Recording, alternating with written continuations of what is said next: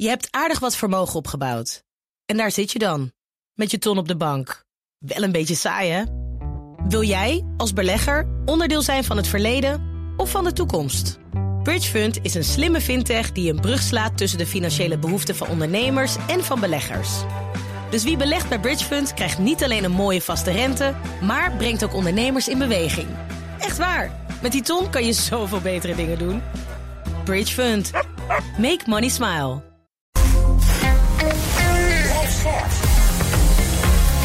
BNR Nieuwsradio. The Big Five.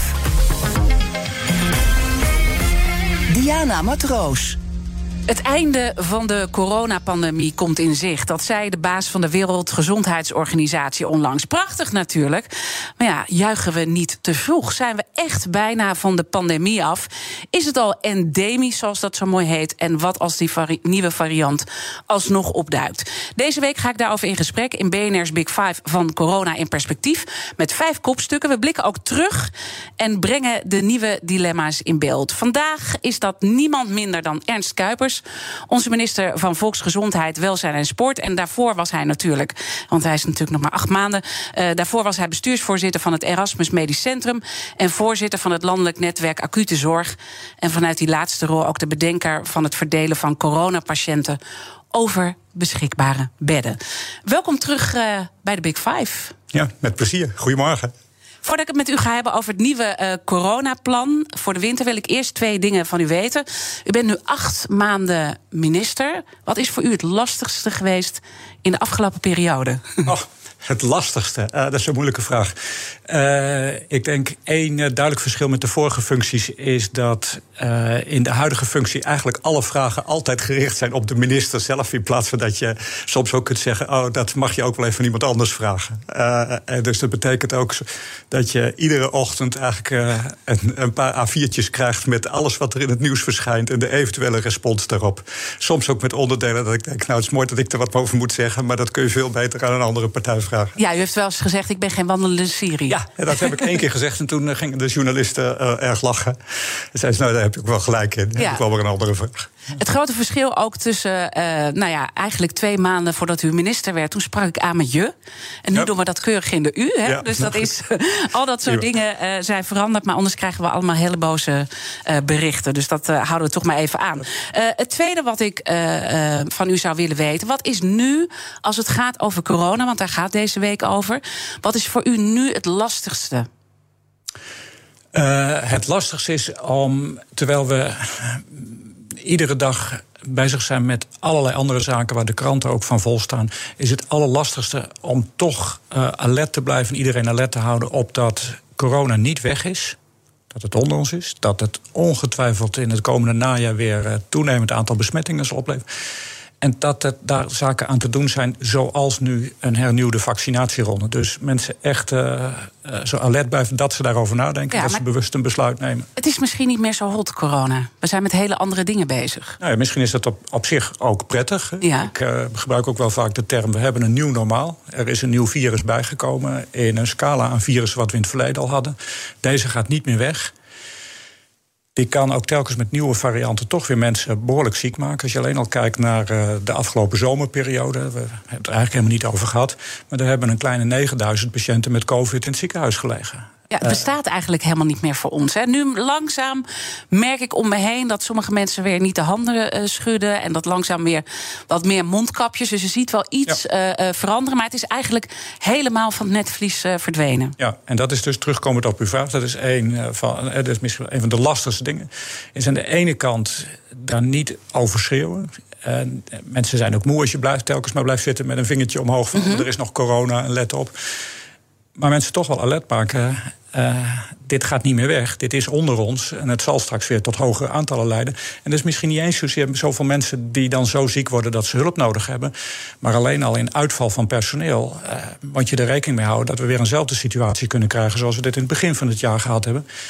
Waarbij iedereen dat nog wel weet. Hè? Klassen die naar huis gaan omdat onderwijs en personeel ziek is. De NS die zijn schema moet aanpassen omdat er te veel ziekteverzuim is, et cetera. Dus alle reden om echt alert te blijven. Meer vanuit het economische verhaal nu dan misschien vanuit het medische verhaal. Ja, terwijl het medische verhaal hoort daarbij. Hè. Dus het medische verhaal is ook de medische sector is zeer alert. Heeft ook in de afgelopen zomer doorgewerkt aan het verder optimaliseren van zorgcapaciteit. Bijvoorbeeld met regionale coördinatie, met mogelijkheden en uitbreiden van capaciteit om ook patiënten thuis op te vangen, zo nodig, met zuurstof en alles erbij. Dat loopt allemaal door.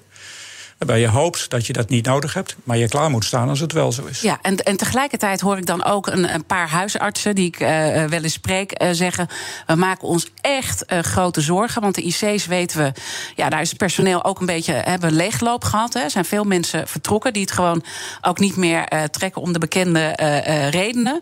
Dus daar ook alle begrip voor dat mensen dat natuurlijk doen. We weten allemaal, dit is een seizoensverhaal, dus uiteindelijk zullen we een opleving gaan krijgen. En dan kan je uiteindelijk weer een mix van zaken bij elkaar krijgen, waardoor het toch weer helemaal misloopt. Ja. Hoe terecht is dat als ik dit soort geluiden hoor van artsen? Ja. Je bent zelf natuurlijk ook arts. Ja. De registratie is al verlopen, maar de achtergrond en de verhalen ken ik natuurlijk heel erg goed. En ik denk dat het ook voor luisteraars dan goed is om dat even te plaatsen in een langerlopend verhaal. We plaatsen het nu in het kader van de pandemie die we de afgelopen 2,5 jaar gehad hebben. Maar ook voor corona was geleidelijk in toenemende mate de zorg in Nederland al heel erg onder druk. De zorgvraag stijgt steeds verder. Het is zo dat we ook steeds meer kunnen. Mensen leven langer, hebben vaker ook meerdere ziektes tegelijk. Dus de vraag neemt enorm toe. En langzamerhand loopt dat op allerlei plekken vast. En dat zag je al. Hè? Mensen die op alle plekken geen huisarts kunnen krijgen. Huisartsen die terecht signalen aangeven dat het water ze soms qua drukte aan de lippen staat. We hebben dit weekend weer een signaal gezien van een grote spoedeisende hulp in Amsterdam, die tijdelijk dicht was, omdat de roosters niet rond te krijgen waren. Dat was allemaal al aan de gang voor COVID. En toen kwam er opeens een nieuwe ziekte met heel veel patiënten bij. En wat dat betreft is het signaal wat u net noemt, wat u hoort van huisartsen, is terecht. En dat betekent ook dat we echt in gezamenlijkheid binnen de zorg gewoon afspraken gemaakt hebben, onlangs vastgelegd in een Integraal Zorgakkoord, van hoe we daar de komende periode aan moeten gaan werken. Ja, de huisartsen die hebben nog niet getekend, hè? Dat lijkt me een pijnlijk punt. Nou, de huisartsen die zitten met 2 partijen aan tafel. Eén partij in één heeft getekend. De andere partij, de Landelijke Huisartsenvereniging, heeft gezegd, wij steunen de lijn, wij steunen de plannen die hierin staan. We zijn ook blij met de versterking die afgesproken is van de huisartsenpraktijk in de eerste lijn.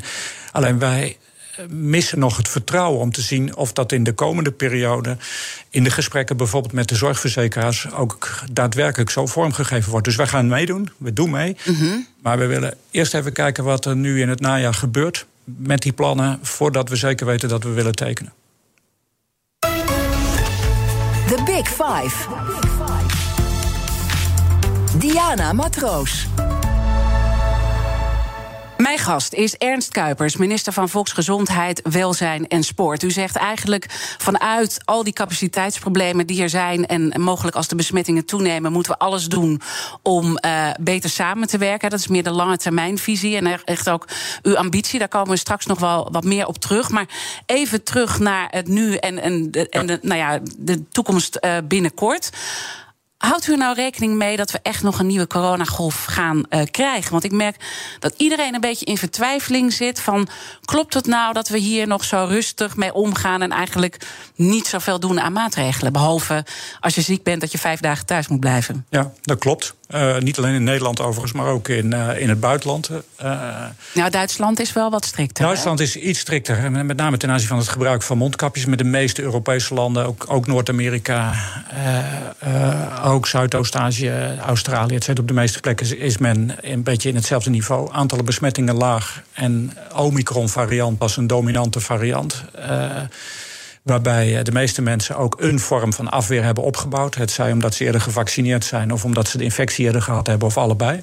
Dus dat brengt ons echt in een andere situatie dan in het voorjaar van 2020. Maar we weten totaal niet, het kunnen we ook moeilijk voorspellen wat er gaat gebeuren met de eventuele opkomst van nieuwe varianten. Zoals ze noemden, we hebben ondertussen al 10 maanden Omicron, maar we weten niet of dat zo blijft. Eerder hebben we nooit zo'n lange periode met één variant gehad. We weten ook niet, als er een nieuwe variant komt, wat eerdere vaccinatie en eerder doorgemaakte infectie dan aan bescherming biedt. Voor de situatie nu volstaan de maatregelen die we hier nu hebben. Plus hernieuwde vaccinatiecampagne. Mm-hmm. Die nu begonnen is voor mensen van 60 jaar en ouder. Ja, 19 september. Hè? En daarvan hadden wij wel allemaal zoiets van... Weet jij nou dat die campagne loopt? Ik bedoel, je moet echt je best doen om te weten dat het loopt. Is dat niet... heel gek, want dat is eigenlijk het enige instrument wat u op dit moment heeft om te zorgen dat het niet uit de klauwen loopt. Ja, combinatie. Ik hoor overigens zelf wel degelijk in mijn omgeving mensen die ook even de discussie over wanneer kan ik hem halen, wanneer ben ik aan de beurt. Dus, nee, maar kijk, er is natuurlijk een heel groot deel van... Wij zijn allemaal goed geïnformeerd, ook als journalisten. Maar we weten natuurlijk ook uit de hele vorige golf dat er natuurlijk ook een heel groot deel van Nederland is die helemaal niet naar ons zit te luisteren nu. Of de krant aan het lezen is. En dan moet je dus echt in allerlei talen ook gewoon een hele grote campagne. En ja, het is zelfs niet in de kranten, naar mijn weten, terug te zien dat er een campagne is. Waarom zo onzichtbaar? Ja, misschien is dat wel eenzelfde illustratie van dat we er eigenlijk... ook ziende een beetje blind voor zijn. Hè? Want die campagne die is er op landelijke en lokale radio. Die is er op de televisie, die is er in de dagbladen. Mensen, de eerste groep die uitgenodigd is... heeft ook daadwerkelijk actief een brief zelf thuis gekregen. Mm-hmm. Dat wordt op dezelfde manier ook weer ingezet op... wat eerder genoemd is fijnmazig vaccineren. Mensen heel lokaal proberen te bereiken. Dus er gebeurt veel. Maar we zijn ook heel erg druk met andere dingen. Ja. En dat betekent dat we echt zo intensief mogelijk moeten doorgaan... om mensen wel degelijk te bereiken. Want dat vaccin, die hernieuwde vaccinatie is zeker voor... mensen van mijn leeftijd, zeg ik hier met een grijns... maar ook voor mensen met een kwetsbare gezondheid... en voor personeel wat in de zorg werkt, is buitengewoon belangrijk. Ja, want we horen natuurlijk ook geluiden dat... sowieso de vaccin is op een gegeven moment natuurlijk gewoon uitgewerkt. Hè? Ik bedoel, het is een aantal maanden dat goed werkt. Er is nu ook een alarmerende Chinese studie... die laat zien dat eigenlijk dat virus niet meer zo gevoelig is... als dat het was. Dus dat die veel makkelijker eigenlijk... aan het ontsnappen is. En daar worden dan best wel ernstige scenario's weer geschetst in China. Hoe kijkt u naar dat onderzoek? Ja, dat onderzoek, even los van de precieze wetenschappelijke inhoud... maar het onderzoek, het concept wat het onderzoek laat zien... is dat er telkens weer nieuwe varianten van dit virus op kunnen komen. Ja. En dat daar dus ook volgende varianten bij kunnen zijn... die zich minder aantrekken van zo'n vaccin. Dus waarbij eerdere vaccinatie of eerder doorgemaakte infectie minder bescherming biedt. Met de variant die we nu nog hebben, mm-hmm. ook met de aangepaste vaccins die we nu gebruiken. Die vaccins, daar zitten nu componenten in van het oorspronkelijke virus wat we gekregen hebben. Ooit Wuhan in 2020 hier naartoe. Maar ook componenten van die Omicron variant die we nu hebben. Dus je krijgt eigenlijk met het vaccin krijg je... bescherming tegen beide. Mm-hmm. En die beschermen tegen de variant die we in Nederland nu ook hebben. Dus wat de vaccins nu doen, en een herhaalprik, u zegt terecht... van in de tijd neemt de bescherming af. Dus als het langere tijd geleden is dat je je laatste vaccin hebt gehad... dan is zo'n herhaalprik zinvol. En wat het doet is de kans op besmetting reduceren... de kans op ernstige ziekte sterk reduceren. En het lijkt erop dat het ook de kans op langdurige klachten... nadat je hersteld bent ook vermindert. Ja, maar het is toch even refererend aan die Chinese studie. Maakt u zich daar zorgen over? Of moet het met een korreltje zout nemen? Het is altijd moeilijk om wat uit China komt goed te duiden. Ja, kijk, om precies die Chinese studie te duiden... dat is echt iets aan de virologen, het RIVM... Maar het signaal wat eruit komt, van let op, blijf alert... er kan op ieder moment ergens een nieuwe variant naar voren komen... en die kan overnemen, zoals we dat in de afgelopen 2,5 jaar... ook regelmatig hebben gezien. Ja, dat signaal is heel belangrijk. Ja. Dat staat heel goed op het vizier. En als je dan alles bij elkaar neemt... want u zegt, we hebben wel op radio en televisie die campagne... en in de kranten, maar het is niet zo intensief... laat ik het dan zo zeggen, dan dat het in voorgaande fases was. Terwijl dat eigenlijk, zeker nu ook geen tijdelijke coronawet meer actief is... eigenlijk het enige instrument is wat u heeft. We zien dat de bereidheid om te vaccineren best laag is... Is dat niet gewoon heel zorgelijk? Want we weten gewoon niet precies wat er gaat gebeuren straks. Nee, dat klopt. En vandaar dat ik ook blij ben met een uitnodiging om er hier over te komen praten. Dat is maar één voorbeeld. Wat ik net ook aangaf, gewoon we dus op ontzettend veel verschillende manieren moeten inzetten. Ook echt moeten monitoren van wie bereiken we dan? Wat is dan de opkomst? Mm-hmm. Die 50% overal voor de hele bevolking is laag. Als dat even heel zwart-wit een heel hoog percentage zou zijn onder de groep die het hoogste risico heeft op ernstige ziekte en een heel laag percentage onder jongeren, mm-hmm. Dan kun je overal nog steeds zeggen, oké, maar dan hebben we in ieder geval tegen ernstige uitval hebben we voldoende bescherming. Voor nu weten we dat niet. En we zijn nu begonnen weer met dus de oudere groep en de kwetsbare groep. Ja. Het is heel belangrijk om zo snel mogelijk te monitoren wat de opkomst dan is. Dit is natuurlijk in eerdere coronagolven ook zo geweest, dat we gewoon te laat waren eigenlijk. En ik proef dat nu eigenlijk ook weer dat gebeurt. En het zal echt wel een andere situatie zijn dan toen. We zien niet ook... Rutte is natuurlijk... Hij heeft ook gezegd, ik ben een beetje onzichtbaar geweest op een aantal dossiers. Nou, je zou ook kunnen zeggen dat hij ook op dit punt is onze premier onzichtbaar. En misschien nu ook wel. Ja, ik ben ten aanzien van te laat ben ik niet met u eens. En ik zal ook uitleggen waarom. Zoals u zo net al terecht aangaf is, de duur waarin een vaccin tot nu toe beschermt, neemt in de tijd af. Dat betekent dat als we ervan uitgaan, eerst even de verwachting hebben dat in de komende winterperiode de besmettingen flink omhoog gaan. En we hebben eerder gezien dat de voorgaande jaren eigenlijk wel duurde tot aan april. Dan moet je het moment waarop je vaccineert slim kiezen. Ja. Je kunt zeggen, nou, we beginnen heel erg op tijd. Als we dat doen in juli, dan zitten we zeker goed. Natuurlijk. Maar dan kijk je vast 6-7 maanden vooruit. Dan zeg je, maar dan komen we dan eigenlijk tekort voor een bescherming over de hele winter. Dus als je dicht tegen de winter aan gaat zitten met prikken, en we begonnen half september, die groep van kwetsbaren, die kan in, afhankelijk van hoe snel ze opkomen, maar kan dat in ongeveer 7 weken allemaal gedaan zijn. Dan zit je eigenlijk qua timing, terwijl het aantal besmettingen nu nog naar verhouding laag is, zit je eigenlijk optimaal. Maar het is slim kiezen. Verder uitstellen, een griepvaccin bijvoorbeeld voor diezelfde groep doen we altijd wat later in het jaar. Mm-hmm. Als we dit verder naar achter stellen, heb je een grotere kans dat je tegen hele hoge besmettingen... Oké, maar vindt u wel, want u geeft eigenlijk ook aan van, ja, het is gewoon minder hot, het is minder meer op de achtergrond gekomen. Daar zijn we ook allemaal verantwoordelijk voor. Hè? Ik bedoel, ik spreek niet alleen u erop aan, maar dat zijn we met z'n allen, dat we dat op die manier doen. We hebben toch een beetje, het is ook een beetje de Nederlandse aard. We hebben een beetje een laissez-faire houding. Alles wat langer dan 3 maanden geleden is, zijn we vergeten. Ja. En de Duitsers zijn daar dan wat zakelijker in misschien en wat meer georganiseerd.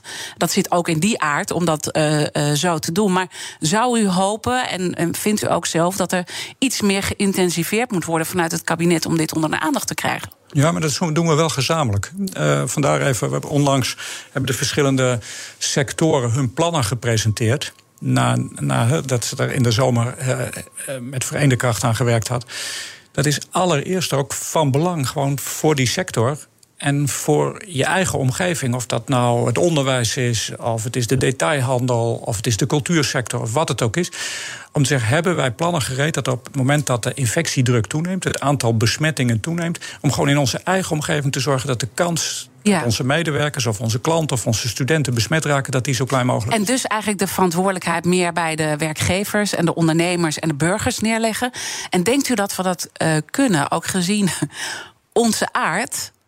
Vraag ik me af of wij daartoe in staat zijn. En of ondernemers er echt voor gaan zorgen, of werkgevers, dat we bepaalde dingen niet meer gaan doen, terwijl ze wel klanten willen ontvangen. Het is onze gezamenlijke verantwoordelijkheid. We zullen wel moeten. En dan, als dit virus niet meer weggaat, als het nu onderdeel is van het totaal aan luchtwegvirus, wat circuleert. En wat voor een deel ook seizoensgebonden circuleert. We hadden er al heel veel en er is er één bijgekomen. In het verleden gingen we daarmee om, waarbij iedereen op een bepaalde manier daar zelf maatregelen voor nam. Corona heeft ons in een totaal andere setting gebracht. Maar dit is nu onderdeel, dit is feitelijk wat dat betreft een nieuw normaal. Met alle onzekerheid, zoals we net al besproken, die we hebben.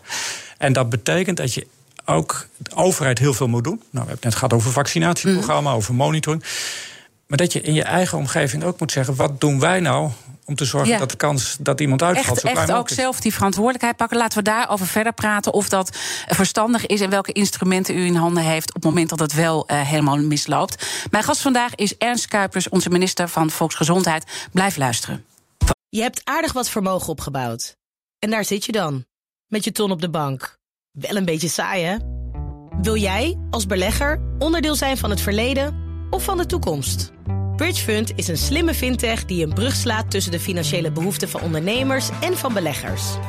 Dus wie belegt bij BridgeFund krijgt niet alleen een mooie vaste rente, maar brengt ook ondernemers in beweging. Echt waar, met die ton kan je zoveel betere dingen doen. BridgeFund. Make money smile. Duik mee in de wereld van ESG. Dit seizoen verkennen we hoe bedrijven hun strategieën rond duurzaamheid vormgeven. Ontdek de nieuwste innovaties in de energietransitie en de impact van waterstof. Wie zijn de ware koplopers in duurzaamheid? Ik ben Donatello Piras, presentator en samen met Roet Oei brengen we koplopers in ESG. Elke maandag om 14:00 te horen op BNR Nieuwsradio. Dit programma wordt mede mogelijk gemaakt door Missie H2. Samen maken we Nederland het waterstofland in 2030. BNR Nieuwsradio. De Big Five. Diana Matroos. Welkom bij het tweede halfuur van BNR's Big Five van Corona in Perspectief. Gisteren sprak ik uitgebreid met Marjolein Kikkert. Zij is moleculaire viroloog aan het LUMC in Leiden. Dat gesprek is terug te luisteren via onze BNR-app. Mijn gast vandaag is Ernst Kuipers, minister van Volksgezondheid, Welzijn en Sport. En het komend halfuur wil ik in ieder geval nog 2 onderwerpen met u bespreken. Namelijk welke lessen u geleerd heeft tijdens de coronapandemie. Zowel als bestuursvoorzitter als minister die u meeneemt naar de toekomst. En hoe uw ministerschap bevalt. En laten we met dat laatste beginnen. Want u bent sinds januari dit jaar minister van Volksgezondheid. Nou, u gaf net al aan dat er echt wel grote verschillen zijn. Hè? Dat u nu van alles op de hoogte moet zijn en de meest gekke vragen krijgt. En men soms uitgaat van een wandelende Syrië, wat u natuurlijk niet bent. Dus u moet meer in algemene termen ook spreken, denk ik. Hè? Ja. Omdat u veel, een mooie interview ook in de Volkskrant met u, waar u nu dat aangeeft van ja, je moet echt op je woorden letten. Dus dat zijn allemaal al grote verschillen. Wat mij heel erg moeilijk lijkt, als ik naar jullie allemaal kijk in het kabinet, is dat er gewoon een hele grimmige sfeer is. We zijn eigenlijk over alles ontevreden wat jullie doen. Terwijl er heel veel geld in de economie wordt gepompt. Tal van maatregelen genomen worden. Nou, u en samen met minister Karien van Gennip zijn al geconfronteerd met een nazi-vlag door een Kamerlid van Forum voor Democratie. Als je dit allemaal bij elkaar neemt, wat is uw afdronk van een paar maanden politiek Den Haag? Nou ja, ik geef terecht al wel aan. Het is een grimmige sfeer. De problemen waar veel mensen mee geconfronteerd worden, die zijn natuurlijk ook heel erg groot. We hebben dik 2 jaar corona gehad, wat een enorme impact had voor iedereen. Of je nou op oudere leeftijd was of kwetsbaar was, of een eigen zaak had, of student was, of sporter. Voor iedereen een enorme impact. Dat komt daar vervolgens een oorlog in Oekraïne overheen, met alle impact die dat heeft in termen van energie en energieprijzen, inflatie, et cetera. Om maar een paar dingen bij elkaar te zetten. Dat maakt dat mensen ook onder druk staan en ook naar een overheid kijken. En heel begrijpelijk af en toe ook zeggen, wat doet de overheid precies voor mij? Tegelijkertijd, als we kijken naar een pakket, zoals vorige week ook besproken in de Algemene Politieke Beschouwingen, wat er nu gedaan wordt aan extra dingen om koopkrachtverlies enigszins te compenseren, om op te vangen. Of ik kijk even naar mijn eigen, wat we in de zorg doen om zorg toegankelijk te houden, dan is dat heel veel.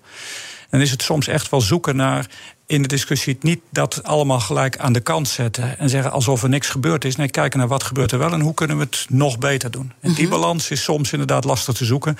Ja, dan ben ik het, zoals u dat zelf al aangeeft, als je dat moet doen met tweets waarbij gesuggereerd wordt dat minister van Gennip en ik een swastika-vlag staan te hijsen, ja, dan is iedere subtiliteit en iedere inhoudelijke discussie is wat dat betreft ook weg. Ja, voor mensen die het niet hebben meegekregen, wat ik me bijna niet kan voorstellen, maar dit was een vlag die u hees samen met minister Karien van Gennip voor de Sustainable Development Goals. En dat heeft dus het Kamerlid van Forum voor Democratie vervangen, die vlag, door een nazi-teken.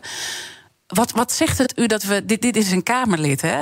Dat we hier in zo'n situatie beland zijn. Ook alle bedreigingen die naar jullie allemaal uitgaan en die ook niet van de lucht zijn. Dat kunnen we allemaal volgen in de media. Wat doet dat met jullie? Als we even los blijven van dit incident, maar bijvoorbeeld even terugkijken naar de discussie waar we het net over hadden over corona, dan realiseren we ons dat die corona ons allemaal raakt, voor ons allemaal van belang is. En dat we ook heel erg hechten aan het zoveel mogelijk ons eigen leven kunnen voortzetten, aan vrijheid, aan eigen verantwoordelijkheid. En dus ook eigen keuzes kunnen maken. Bijvoorbeeld ten aanzien van die vaccinatie die we net hebben. En wat ik vind dat we in zo'n debat regelmatig te veel kwijtraken, is dat als je ze zo nadrukkelijk neerzet dat je die eigen verantwoordelijkheid hebt en mag hebben, en dat ik ook als minister daar een heel groot voorstander van ben, ik heb dat in de Kamer ook wel eens uitgesproken, dan moeten we het kunnen opbrengen dat je respect hebt voor elkaar in het besluit wat je neemt, inclusief de consequenties die daaraan zitten. En als ik kijk naar wat er gebeurt, ook het commentaar wat ik zelf krijg, op het moment dat ik zelfs maar het meest eenvoudige bericht naar buiten breng over communiceren over het belang van vaccins, ja, daar lusten de honden af en toe geen brood van. En dat is echt iets om maar te proberen te adresseren en het op allerlei verschillende manieren over het voetlicht te krijgen, omdat ik het belangrijk vind dat mensen een afgewogen besluit kunnen nemen op basis van reële informatie. Dus. En dat is dus eigenlijk het allerlastigste misschien voor u. Dat we zo'n grimmige sfeer hebben in Nederland. Ja. Daarin moet je dingen communiceren. Wij wilden de hele tijd die eigen verantwoordelijkheid. Die krijgen we, maar je wilt dus wel de informatie delen. Maar eigenlijk is dat informatie delen, eigenlijk over welk dossier het ook gaat, bijna niet meer te doen, omdat dan het debat zo verziekt wordt door hele heftige uitingen. Ja, voor een deel wel. En dat is iets wat we gezamenlijk moeten oplossen. Dat ligt allereerst bij mij en bij mijn team. Hoe zetten we daarop in? Maar uiteindelijk is het iets wat je gezamenlijk moet oplossen. Mm-hmm. En wat verwacht u van ons dan als samenleving? Wat kunnen we hier? Hoe kunnen we dat keren? Want het blijft maar doorgaan en het wordt eigenlijk alleen maar erger. Ja, ik gaf als eerste aan, het is al snel een woord waarvan je zegt van wat heeft het nou precies voor impact, maar respect hebben voor een ieders besluit. Als je vrijheid hebt, dan betekent dat ook een ander vrijheid heeft en dat een ander niet noodzakelijkerwijs dezelfde beslissing neemt of dezelfde keuze maakt als jij. Mm-hmm. Maar heb daar respect voor en ga daar niet volop in de aanval. Mm-hmm. Ik blijf maar even bij het eigen dossier en bijvoorbeeld het vaccineren. De manier waarop af en toe die discussies oplopen tussen mensen, maar waarop ook mensen van de GGD's bijvoorbeeld af en toe benaderd zijn in het verleden. Dat heeft gewoon geen pas. Dat maakt bijna dat je die discussie niet meer kunt voeren. Ja, en dan is het allerlastigste, denk ik, vanuit deze spagaat eigenlijk waar jullie in zitten. Wat als er toch een nieuwe variant opduikt en we een groot probleem krijgen? En misschien is het goed om daar de kettingvraag ook bij te pakken. Want mijn gasten stellen elkaar vragen via de kettingvraag. In de vorige aflevering sprak ik met Marjolein Kikkert. Zij is moleculair viroloog van het Leids Universitair Medisch Centrum. En zij had deze vraag voor u. Wat mij opvalt is dat er nu inderdaad terecht nagedacht wordt over de lange termijn beleid en voorbereiding op dit soort dingen die we nu hebben gezien de afgelopen 2 jaar. Mm-hmm. Maar dan gaat het vaak nog steeds over corona. Dus hoe gaan we met corona om? Er kan van alles gebeuren. En behalve corona zijn er nog heel veel meer virussen aanwezig, in diersoorten en overal, die ook in mensen een probleem zouden kunnen veroorzaken, die heel andere eigenschappen hebben dan coronavirussen.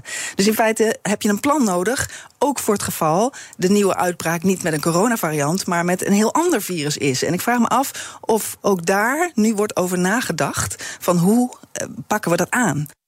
Ja, dank. Hele belangrijke en terechte vraag. We focussen steeds op corona, om begrijpelijke reden. Maar dat kon in het verleden al, maar kan ook nu nog steeds iets totaal anders komen wat zich op een andere manier uit. Ja. Misschien een andere doelgroep vooral treft, andere symptomen heeft, andere behandeling vraagt. We hebben de afgelopen periode met corona heel erg gekeken naar beademingsapparatuur. Maar één voorbeeld, zeker in de eerste anderhalf jaar. Ja, er zijn ook virussen die niet op de luchtwegen, maar die problemen geven met de nieren of met allerlei andere zaken. Dus wat we daaraan doen is, terwijl we al die activiteiten op corona doen, is ook de lessen trekken die we in de afgelopen periode wel gezien hebben. En dat vraagt bijvoorbeeld om het opzetten van wat er mooi is komen te heten een landelijke functionaliteit infectieziektebestrijding. Mm-hmm. Een aparte instelling onder het RIVM, wat zich richt op het voorbereiden op eventuele pandemieën, met welk virus en wat voor uitingen dan ook. Ja, of nou corona is of totaal iets anders. Totaal anders. Ja. Het kan ook een virus zijn wat vooral jongeren treft of kinderen of andere problemen geeft. Dus een landelijke functionaliteit infectieziektebestrijding, wat zich richt op goede manier van wat centrale dataverzameling. Mm-hmm. Inrichten van goede ICT-systemen. Inrichten van een goed besturingssysteem, zodanig dat we bij een volgende crisis, zo'n pandemie, niet meer met 25 individuele GGD's te maken hebben. Wat we natuurlijk hebben gezien.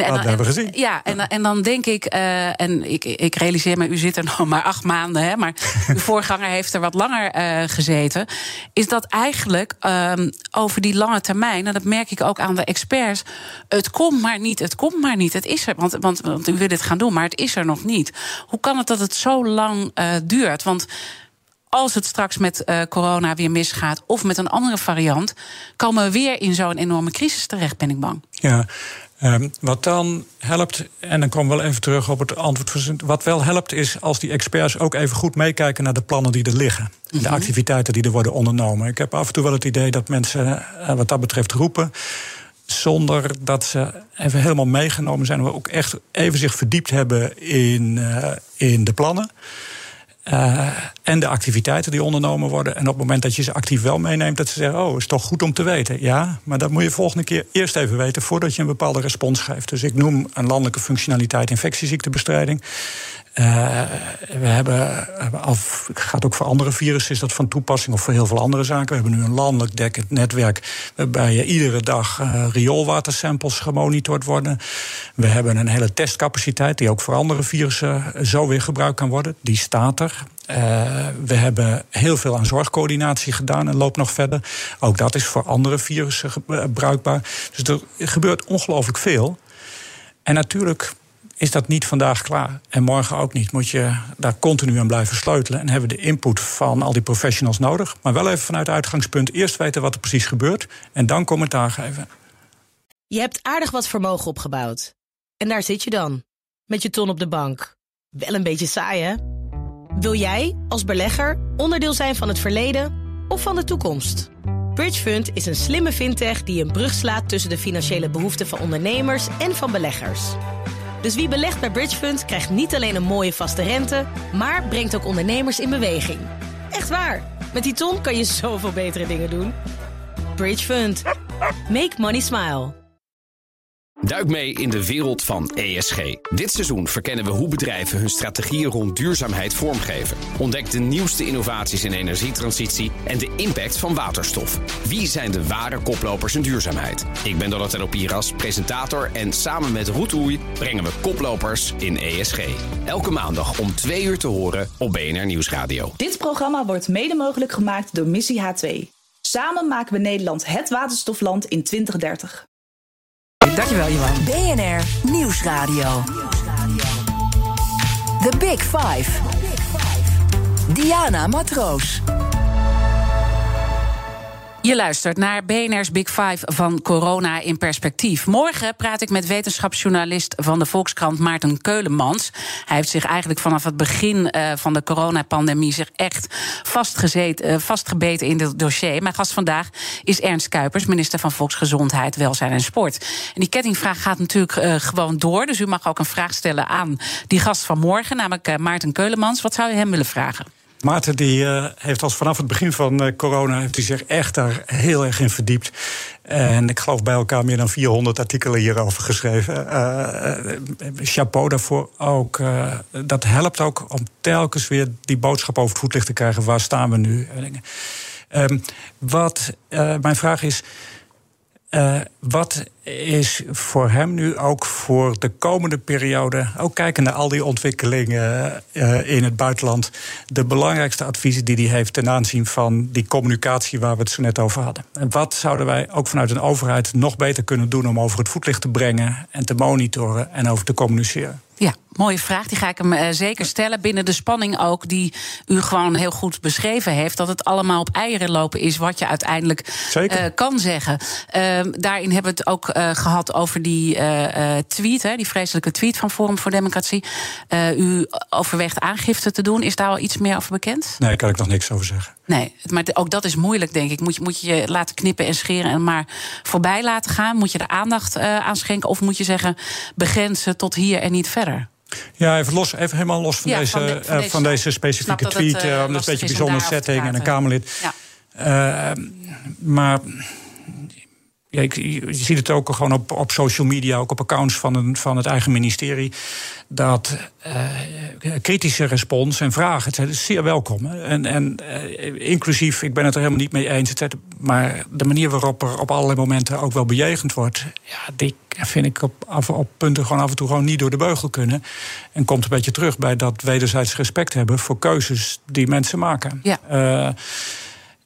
En het gaat helemaal niet om mij als persoon. Maar het gaat er wel om dat op het moment dat we zo het debat voeren, de discussie, dan is het voor mensen heel moeilijk om nog het zicht te hebben op wat is nou precies relevant. Ja. Ja, ik ga daar zeker uitgebreid met hem over spreken. Er zijn toch nog een paar prangende... Ik heb trouwens nog heel veel... Ik kom in tijdnood. Dat is echt heel vervelend. Nou, dan doen we er toch een uurtje bij nog even. Dat zou mooi zijn. Gewoon een soort wintergasten. Ja. Dat we gewoon nog even wat langer doorpraten. Gewoon 3 uur lang. De baas van de WHO heeft gezegd... het einde van de pandemie is in zicht. Ik zie u al een beetje knikken. Maar misschien is dat iets te optimistisch? Nou, het hangt, dat kan ten onrechte een beetje de suggestie doen wekken... dat het eigenlijk allemaal voorbij is. En dat we voor nu nergens meer zorgen over hoeven te maken. Mm-hmm. Dat je niet moet overwegen om die herhaalprik te nemen. Want het is allemaal over. Dat we wel kunnen stoppen met al die het komt een beetje over alsof het gewoon een verkoudheidsviertje is geworden. En dat weten we totaal niet. Dus ik snap zijn antwoord in termen van... het is een nieuw normaal, zoals ik het net genoemd heb. Mm-hmm. Maar het is nog steeds wel een nieuw normaal, met hele dreigende aspecten ook. Er kan een nieuwe variant komen, we kunnen weer grote aantallen krijgen. En dat kan allereerst al leiden weer tot forse verstoring... gewoon van ons normale maatschappelijk leven door uitval van mensen. En stel nou dat gebeurt, toch even dat scenario ook schetsen. Stel, er komt toch weer een grote golf, wetende dat de IC's toch minder capaciteit hebben, omdat veel personeel daar eigenlijk uiteindelijk is weggegaan. Ook in de afgelopen zomer, dat de vaccins... niet echt gretig aftrek vinden als het gaat om de bereidheid nu om te boosteren. Ik merk het ook aan onze kinderen die zeggen, we zijn er nu echt klaar mee. Ja. Wat is dan het verhaal wat u uit de kast kunt trekken... wetende dat de tijdelijke coronawet niet meer actief is... de nieuwe nog moet komen? Ja, wat ik uit de kast kan trekken op dit moment is buitengewoon weinig. Stel dat er morgen zo'n variant is, dan kunnen we vanuit de overheid... echt, als je met de rug tegen de muur staat... alleen maar bepaalde noodprocedures doen. Zoals we dat in de eerste periode in 2020 ook deden. Dat is heel erg onaantrekkelijk, dat wil je niet. Dus zo'n lockdown? Nou, lokaal, ook met de lokale overheid... gewoon echt een noodverordening treffen dat bepaalde dingen niet mogen. Dat een bepaald sportevent niet doorgaat. Of dat, zoals helemaal in het begin 2020 ook geacteerd is. Wat er nu voor ligt in de Tweede Kamer... is een wet publieke gezondheid... die met allemaal checks en balances in slecht Nederlands... wel mogelijkheden zou bieden... om gewoon in een voorkomende situatie toch weer maatregelen in te stellen... zoals het dragen van een mondkapje of het meer afstand houden, et cetera. Tot nu toe heb ik die niet. Een eerdere wet... maar hoe triest is dat, dat we dat niet hebben? Dat u dat niet in handen heeft? Wij hadden zonder nou te veel de technische dingen, maar wij hadden wat heette een tijdelijke wet maatregelen. Die telkens voor 3 maanden geldig was en dan weer verlengd werd. Ja, hebben we met z'n allen besloten dat moest stoppen. Die heeft de Eerste Kamer in alle wijsheid in mei besloten om die te stoppen. Ja, daarmee hebben we geen juridische mogelijkheden meer om zo nodig een maatregel te treffen. De afgelopen maanden hebben we hem niet nodig gehad. Laten we hopen dat dat voor de komende maanden ook zo blijft. Maar kan ik dat garanderen? Nee. Dus ik kijk uit naar de gesprekken met de Kamers over die aangepaste wet publieke gezondheid. Het is eigenlijk een hels dilemma. Ja, ik denk niet dat het een hels dilemma is. Wij hebben, als we nou iets geleerd hebben van de afgelopen periode, is dat er een situatie kan optreden waarbij je gedwongen bent om bepaalde maatregelen te nemen. Het dragen van een mondkapje in het openbaar vervoer. Mensen kunnen het allemaal zo invullen. Mm-hmm. Wij hebben altijd al wel geweten dat er een mogelijkheid was dat er ooit een pandemie zou komen. We hebben ons wettelijk daar nooit de juiste maatregelen voor getroffen. En nog steeds niet. Ja, er is dus tijdelijk iets geweest die een keer verlengd. Ja. Terwijl we dus nu richting de winter gaan. Ja, ik vind het proces toch ongelooflijk. Even vanuit overheidsperspectief, als we de klok terugdraaien, we kunnen van alles over zeggen. Maar voor luisteraars, je hebt een wettelijk kader voor publieke gezondheid. Dat was tot nu toe altijd heel erg gericht op individuele kleine uitbraken. Iemand met open tuberculose, een uitbraak van infectieuze diarree in een bepaald. En dan kun je wat. Maar nooit op een totale pandemie. Dat is nooit op het vizier geweest. Nee, het is een tekortkoming van de overheid. Dieren en mensen steeds meer met elkaar verweven zijn door hoe we leven. En hoe we alles van voedsel ook over de hele wereld transporteren. Zeker. En dan hebben we dus nu, na ruim 2 jaar... Nou, hebben we het nog niet. Ik zou willen voorstellen, ik hoop dat we binnenkort verder kunnen praten. Ja. Want mijn tijd is op. En ook over die 100 miljard, hè, waar straks BNR Breekt ook over gaat. Want dat is natuurlijk uiteindelijk ook uw grote dossier, ook voor de toekomst. Om daar echt in te gaan snijden, denk ik. Want dit is niet meer vol te houden, dit soort budgetten. Toen ik begon in de eerste week werd ik aangekondigd als de nieuwe coronaminister. En toen heb ik gezegd, nou, ik mag hopen dat ik breder dan alleen corona. Want de vragen op het terrein van volksgezondheid en gezondheidszorg zijn heel erg groot. En dan gaat het niet in eerste instantie om het geld. Dan gaat het allereerst over gewoon beschikbaarheid, over personeel, over kwaliteit. En die kwaliteit waarvan wij altijd denken dat het ontzettend hoog is, daar was u enigszins teleurgesteld over. Ja. We hoeven onszelf niet zo op de borst te kloppen dat we zo ontzettend goed doen. Nee, het vervelende is, kijk, het is prachtig als je een wedstrijd wint om jezelf op de borst te kloppen en even heel blij te zijn. Maar de dag daarna begint alweer de training. Maar als je heel zelfgenoegzaam aan de training begint en zegt, nou, wij zijn eigenlijk de allerbeste, ja, dan ben je misschien niet scherp genoeg om te acteren. En ja, de eerlijkheid gebied, dat was al voor corona zo. Dat vond ik ook in een vorige rol zo. Op veel terreinen mogen we wel iets kritischer op onszelf zijn. Ja. En dat begint op onszelf, begint bij een ministerie en de zorgsector, et cetera. En burgers herkennen dat ook. Er zijn mensen in Nederland, wij zeggen terecht altijd heel erg, het fundament van onze gezondheidszorg is de huisarts. Er zijn mensen in streken in Nederland die helemaal geen huisarts kunnen krijgen. Nee. En geen tandarts kunnen krijgen. Nee. Als je een verwijzing krijgt voor geestelijke gezondheidszorg, dan zijn er mensen die moeten daar jaren op wachten. En zo kan ik wel even doorgaan. Dan praten we daar de volgende keer over. En dat heeft ook alles met het Integraal Zorgakkoord, wat eventjes ook genoemd is, te maken. Want we moeten uiteindelijk ook meer gaan samenwerken. Maar dat is echt het lange termijn. En nu ging het vooral even toch over corona. Dank dat u met uw drukke werkzaamheden hier een uur hebt gestaan. En alles is natuurlijk terug te luisteren in de podcast. En blijf vooral live. Zometeen Iman van Rips met BNR Breekt over die 100 miljard dus. Tot zo. Je hebt aardig wat vermogen opgebouwd. En daar zit je dan, met je ton op de bank. Wel een beetje saai, hè? Wil jij, als belegger, onderdeel zijn van het verleden of van de toekomst? BridgeFund is een slimme fintech die een brug slaat tussen de financiële behoeften van ondernemers en van beleggers. Dus wie belegt bij BridgeFund krijgt niet alleen een mooie vaste rente, maar brengt ook ondernemers in beweging. Echt waar, met die ton kan je zoveel betere dingen doen. BridgeFund. Make money smile.